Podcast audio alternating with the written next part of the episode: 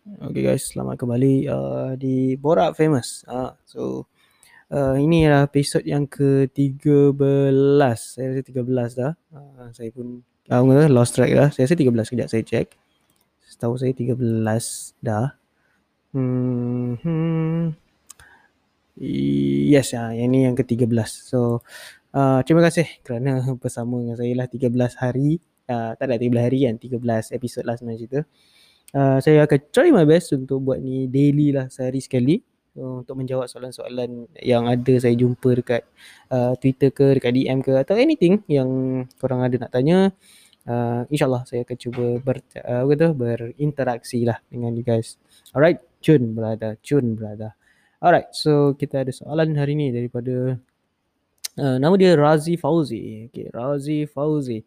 Okay, dia bertanya, Assalamualaikum. Bang, minta maaf mengganggu. Saya nak tanya pasal marketing. Saya sekarang ni buat bisnes ayam organik yang dah siap paket. Tapi saya jual yang brand orang punya bukan brand saya. Macam mana saya nak buat digital marketing ya?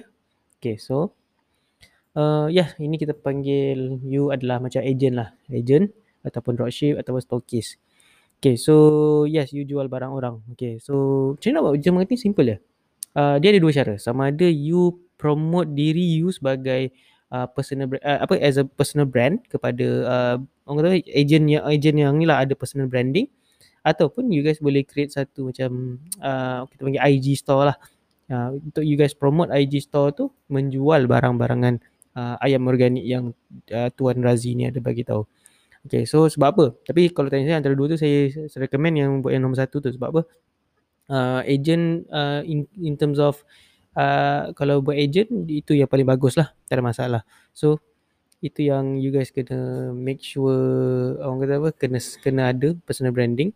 Dan dalam masa yang sama kena ada kena settlekan uh, apa yang perlu dalam kita punya branding lah.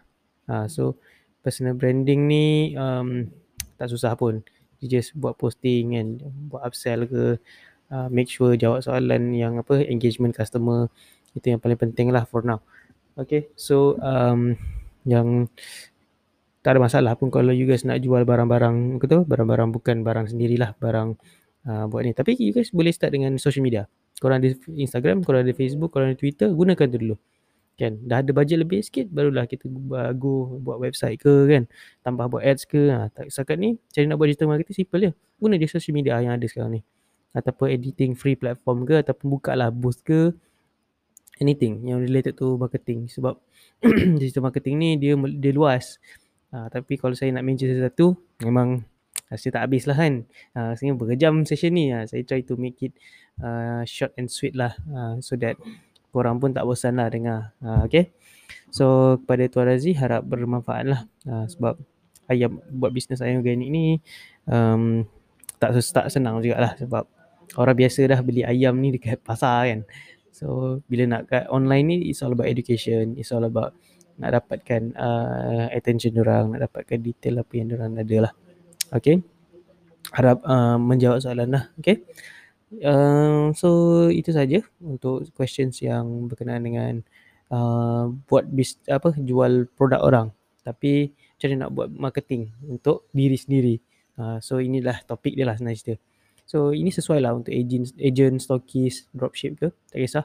Uh, tak semestinya jual ayam organik saja, tapi mungkin jual uh, kosmetik ke, produk skincare ke kan. Uh, it doesn't have to be satu ni je. Okay, you guys faham? Kalau faham, baguslah. Uh, korang, korang tak boleh jawab pun kan. Faham ni tak? Uh, so, uh, harap sharing kali ni bermanfaat untuk you guys juga. uh, sebab saya try to cari soalan-soalan yang di luar topik sedikit lah. Uh, yang macam soalan yang unik yang mungkin korang ada di minda tapi takut nak bertanya. Uh, saya akan cuba jawabkan untuk korang. Uh, okay? Alright. So, if tak ada apa-apa, saya tak ada apa-apa dah. InsyaAllah uh, saya akan buat macam saya katalah daily kan. Uh, so, selamat datang. Oh, saya lupa nak kata apa cakap tadi. Uh, selamat datang kepada yang baru mendengar dan juga selamat kembali kepada yang yang sudah lama mendengar. Okay?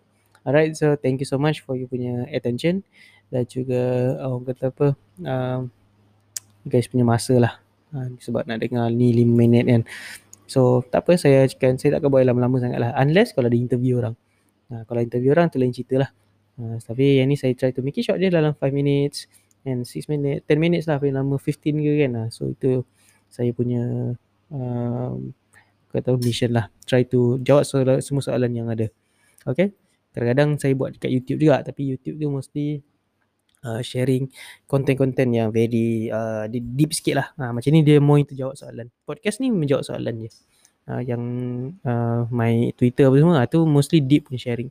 Tapi yang ni saya nak share mostly dekat bahagian bahagian menjawab soalan daripada korang lah. Uh, so saya dah menjawab 13 orang punya soalan. Uh, ada berapa ya ada ramai lagi sini. Uh, so tak apa tak apa, it's okay. Keep it coming. Saya suka soalan-soalan yang mencabar dan juga soalan-soalan yang yang yang orang kata apa? Yang unik lah. Uh, yang lain daripada yang lain. Itu yang saya nak nak dapatkan. Okay. So kalau tak ada apa-apa dah, uh, stay awesome and assalamualaikum warahmatullahi wabarakatuh.